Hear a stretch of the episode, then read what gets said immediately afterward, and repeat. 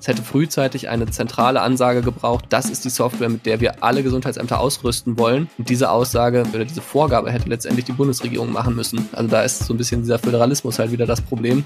Warum wird die zentrale Software SORMAS immer noch nicht überall zur Kontaktverfolgung genutzt? Darüber sprechen wir hier im Podcast. Die gute Nachricht, es läuft auch so in den meisten Gesundheitsämtern inzwischen rund. Außerdem blicken wir auf die Lit Cologne, die für Ende Mai geplant ist. Ich bin Florian Pustlauk. Hi. Rheinische Post Aufwacher. News aus NRW und dem Rest der Welt. Das ganze Aufwacher-Team freut sich weiter über eure Rückmeldungen. Ihr erreicht uns jederzeit mit euren Meinungen zum Podcast und auch euren Ideen per Mail an aufwacher.rp-online.de. Auch ein Jahr nach Beginn der Corona-Pandemie gibt es kein bundesweit einheitliches Tool zur Kontaktverfolgung. Die Städte und Kreise nutzen völlig unterschiedliche Programme oder haben teils sogar eigene Softwarelösungen entwickelt.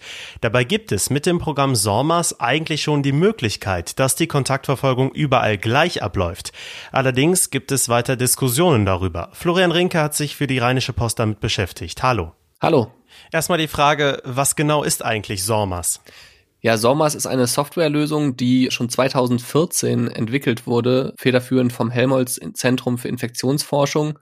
Und da ging es damals darum, dass es einen Ebola-Ausbruch in Westafrika gegeben hat und man ja eine Software nutzen wollte, um schnellstmöglich Kontaktketten nachverfolgen zu können. Und damals wurde dieses Programm gestartet oder dieses Projekt. Und äh, für Ebola kam es damals zu spät, aber wurde danach bei anderen Infektionskrankheiten in Westafrika eingesetzt und kann inzwischen auch für die Corona-Pandemie genutzt werden. Und wie funktioniert SORMAS? Was macht das so besonders? Das Programm zeichnet aus, dass es eine zentrale Lösung ist. Also sozusagen, äh, es gibt eine äh, zentrale Stelle, an die dann aus allen ja, jetzt im Fall von Deutschland, Städten, äh, Landkreisen Daten gemeldet werden, im Idealfall. Das bedeutet, im Moment ist es ja so, wenn sich eine Person infiziert, nehmen wir mal an, die arbeitet in Düsseldorf, wohnt aber in Köln und hat sich vielleicht beim Besuch bei Freunden in Hannover infiziert, dann sind da ja drei unterschiedliche Gesundheitsämter betroffen, die jeweils dann auch Kontaktketten nachverfolgen müssen.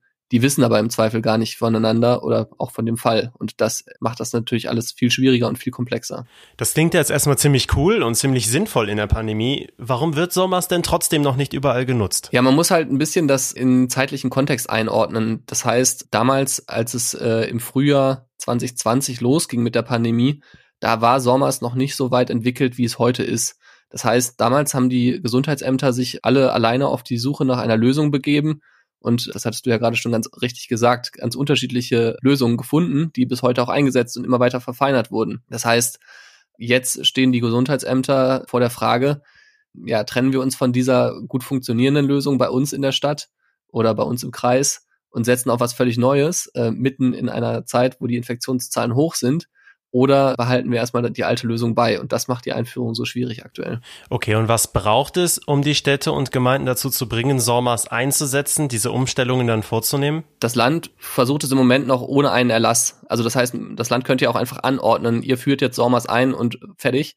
Das wollen sie im Moment noch nicht machen. Der Minister Pinkwart, der Wirtschaftsminister, der sagt, das wäre natürlich eine Möglichkeit, aber man wolle erstmal die Kommunen überzeugen. Dafür ist natürlich wichtig, dass sie sozusagen auch das Gefühl haben, davon zu profitieren. Und was das Land im Moment macht, ist gemeinsam auch mit der Bundeswehr beispielsweise, dass man Unterstützung zusichert. Das heißt, man sagt, führt bitte das System jetzt ein, ohne Schnittstelle, sondern das reine System, lasst es parallel laufen. Und wir unterstützen euch so weit wie möglich bei der Einführung, dass ihr eben die Datenmigration hinkriegt und alles andere.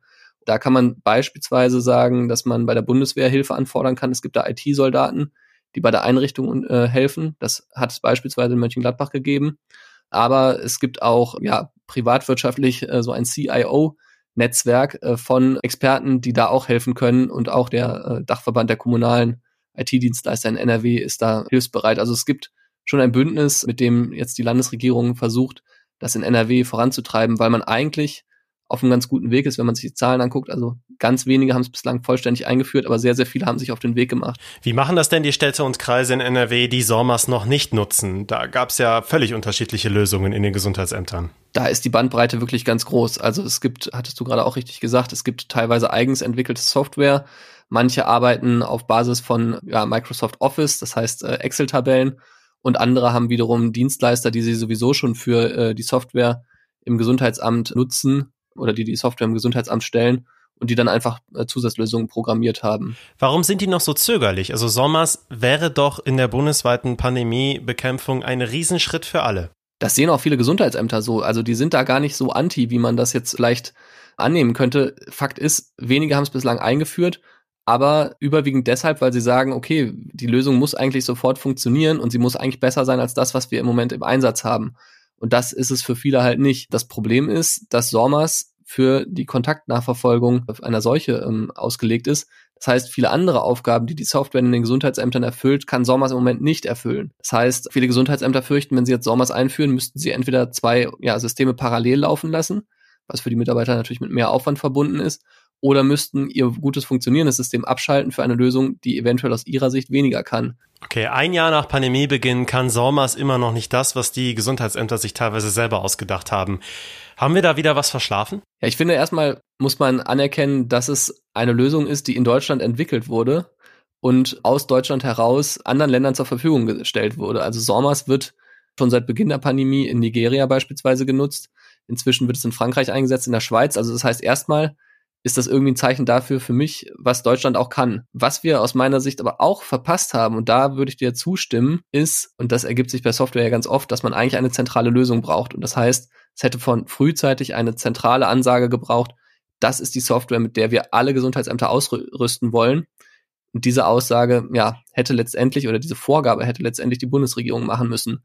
Die hat aber zurückgescheut oder hat sich nicht dazu hinreißen lassen, weil sie sagt, naja, die ganze Kontaktnachverfolgung, die ganze Arbeit, das ist letztlich Aufgabe der Kommunen. Also da ist so ein bisschen dieser Föderalismus halt wieder das Problem, dass man dann sagt, okay, wer ist eigentlich zuständig? Und das sind dann halt eben die Städte, die sich für ihre eigenen Lösungen entschieden haben. Da in dem Moment muss man sagen, der Föderalismus hat leider dazu geführt, dass wir ein Jahr nach Beginn der Pandemie noch keine zentrale Lösung haben.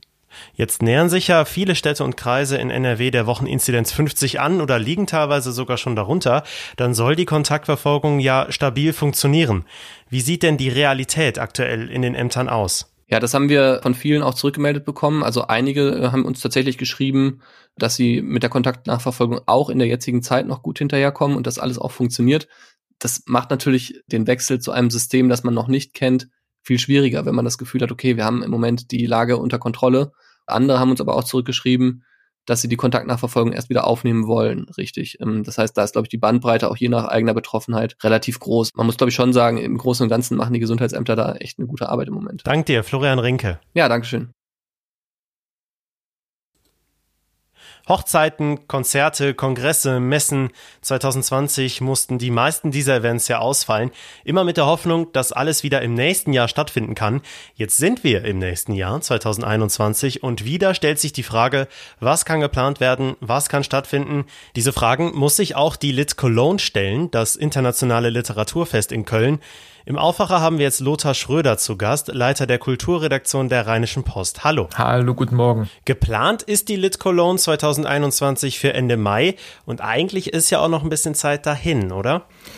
Das ist noch ein bisschen hin und darum hegen die Veranstalter auch die Hoffnung, dass es tatsächlich stattfinden kann. Im Gegensatz zur Leipziger Buchmesse, die ja zur ähnlichen Zeit stattfinden sollte, die aber schon sehr frühzeitig abgesagt worden ist. Man hatte so ein bisschen den Eindruck schon vorauseilend und wie mir die Organisatoren der Lit Cologne sagten, stieß das auch auf Unverständnis. Also man versteht nicht, wie man so früh die Buchmesse absagen konnte. Die Lit Cologne ist guter Dinge, dass sie Ende Mai an den Start gehen kann. Ja, das ist optimistisch. Aber der Festivalchef hatte letztes Jahr gesagt, dass die Lit Cologne nicht mit Großveranstaltungen eben wie der Leipziger Buchmesse vergleichbar sei, weil A, es weniger Besucher gibt und die sich B, auf verschiedene Events und Tage verteilen lassen.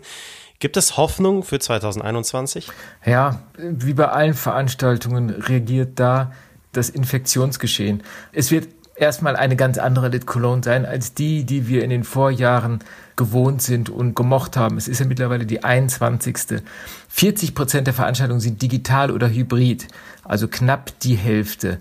Um die anderen Veranstaltungen live durchzuführen, wird man mehr Open-Air-Veranstaltungen machen, also Literatur unter freiem Himmel. Das hat den Vorteil, dass man zum Beispiel im Tanzbrunnen oder auf der Kölner Pferderennbahn oder sogar im FC-Stadion Lesungen stattfinden kann. Und wenn nur ein Drittel der Kapazitäten erlaubt sind, Bei 1000 Plätzen sind es dann immer noch 300 und beim Stadion noch viel mehr. Also man nutzt die hoffentlich wärmere Jahreszeit, um ähnliche Zuschauerkapazitäten wie früher gewohnt in den Veranstaltungshallen zu bekommen. Aber es gibt ja auch durchaus digitale Lösungen. Die Spielemesse in Essen beispielsweise war letztes Jahr komplett online. Mhm. Ich weiß nicht, wer schon mal zuletzt Lesungen per Livestream verfolgt hat.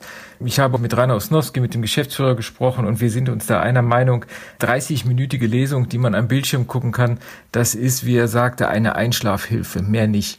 Also ähm, Lesungen und Literaturveranstaltungen nur online zu stellen, das eignet sich nicht. Die Lit Cologne macht noch ein kleines Geheimnis drumherum, aber man möchte da was ganz anderes inszenieren. Da versucht man wirklich neue Formate zu entwickeln, wie versprochen wurde. Interessanterweise sollen das nicht nur Formate für 2021 sein, weil man davon ausgeht, dass auch 2022, 2023, 2024 möglicherweise diese Art von Live-Literatur, wie wir sie gewohnt sind, nicht mehr zurückkommen wird. Es wird bestimmt Lockerungen geben, wir werden uns wieder frei bewegen können, aber dass zunehmend digitale Formate dazu herhalten, Literatur zu vermitteln, das versucht man in diesem Jahr auszuprobieren. Was der Festivalchef auch noch gesagt hatte, im Fall einer Absage der gesamten Lit Cologne wäre der komplette Fortbestand des Literaturfestivals gefährdet. Man muss natürlich sehen, die Lit Cologne ist bei aller öffentlichen Unterstützung durch die Stadt, durch das Land und Kooperationspartner immer noch ein Privatunternehmen. Da ist der finanzielle Hintergrund nicht in gleicher Weise abgesichert wie es bei öffentlichen Veranstaltungen sind, die getragen werden von den Kommunen. Von daher sind da die Hilfeschreie, sag ich mal, oder die Notrufe naturgemäß ein wenig lauter und stärker als bei anderen Veranstaltungen. Und für alle, die mit der Lit Cologne nichts anfangen können, wie wichtig ist dieses Festival? Was hat das für ein Standing? Die Lit Cologne, muss man sagen, ist immer wichtiger geworden. Es war zunächst eine Veranstaltung, die parallel zur Leipziger Buchmesse in Köln stattgefunden hat, mit Lesungen. Dann kamen moderierte Lesungen dazu. Dann hat man neue Orte gefunden. Man hat auf Schiffen gelesen. Man hat in Stadien gelesen. Es ist mittlerweile ein riesiges Lesefestival. Allein das Programm ich glaube von 2020 war 100 Seiten dick hinzugekommen, ist irgendwann auch ein Kinderprogramm, wo 20, 30, 40 Lesungen mit Schulklassen durchgeführt wurden. Man musste nur in die Verlagsprogramme des Frühjahrs schauen und guckte sich da die Bestseller an und man wusste, ein Großteil dieser Autoren werden auch in Köln zu erleben sein. Und man muss sagen, für den Buchhandel war die Lit Cologne natürlich ein ganz großer Motor. Also nochmal ein Verstärker dass da die Neuerscheinungen des Frühjahrs angepriesen wurden und das Geschäft angekurbelt haben. Und die Lit Cologne ist ja seit ein paar Jahren nicht mehr nur die Lit Cologne. Es gibt die Lit Cologne Spezial, die etwas kleiner ist und im Herbst stattfindet. Es gibt die Phil Cologne, das ist ein einwöchiges Fest, wo nur Philosophen öffentlich zur Sprache kommen. Und seit ein paar Jahren gibt es im Ruhrgebiet die Lit Ruhr. Das ist der Ableger der Lit Cologne, für das Ruhrgebiet. Also es sind mittlerweile vier Veranstaltungen und äh, Rainer Osnowski sagte mir, nach bisherigen Prognosen versucht man in 2021 in abgespeckter Form alle vier Veranstaltungen durchzuführen. Wie es mit der Lit Cologne in diesem Jahr weitergeht, lest ihr natürlich dann im Kulturteil der Rheinischen Post und auf RP Online. Vielen Dank, Lothar Schröder. Ja, ich danke. Diese Themen könnten für euch heute auch noch spannend werden.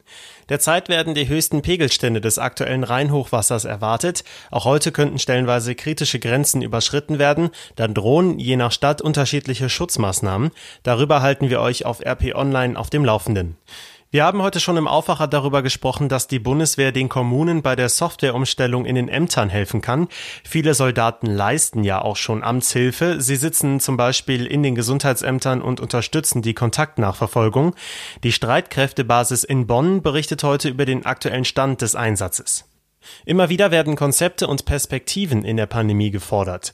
Der Vorsitzende der SPD-Landtagsfraktion Thomas Kutschaty will heute einen Fünf-Stufen-Plan vorstellen, welche Wege es in NRW aus der Krise geben kann.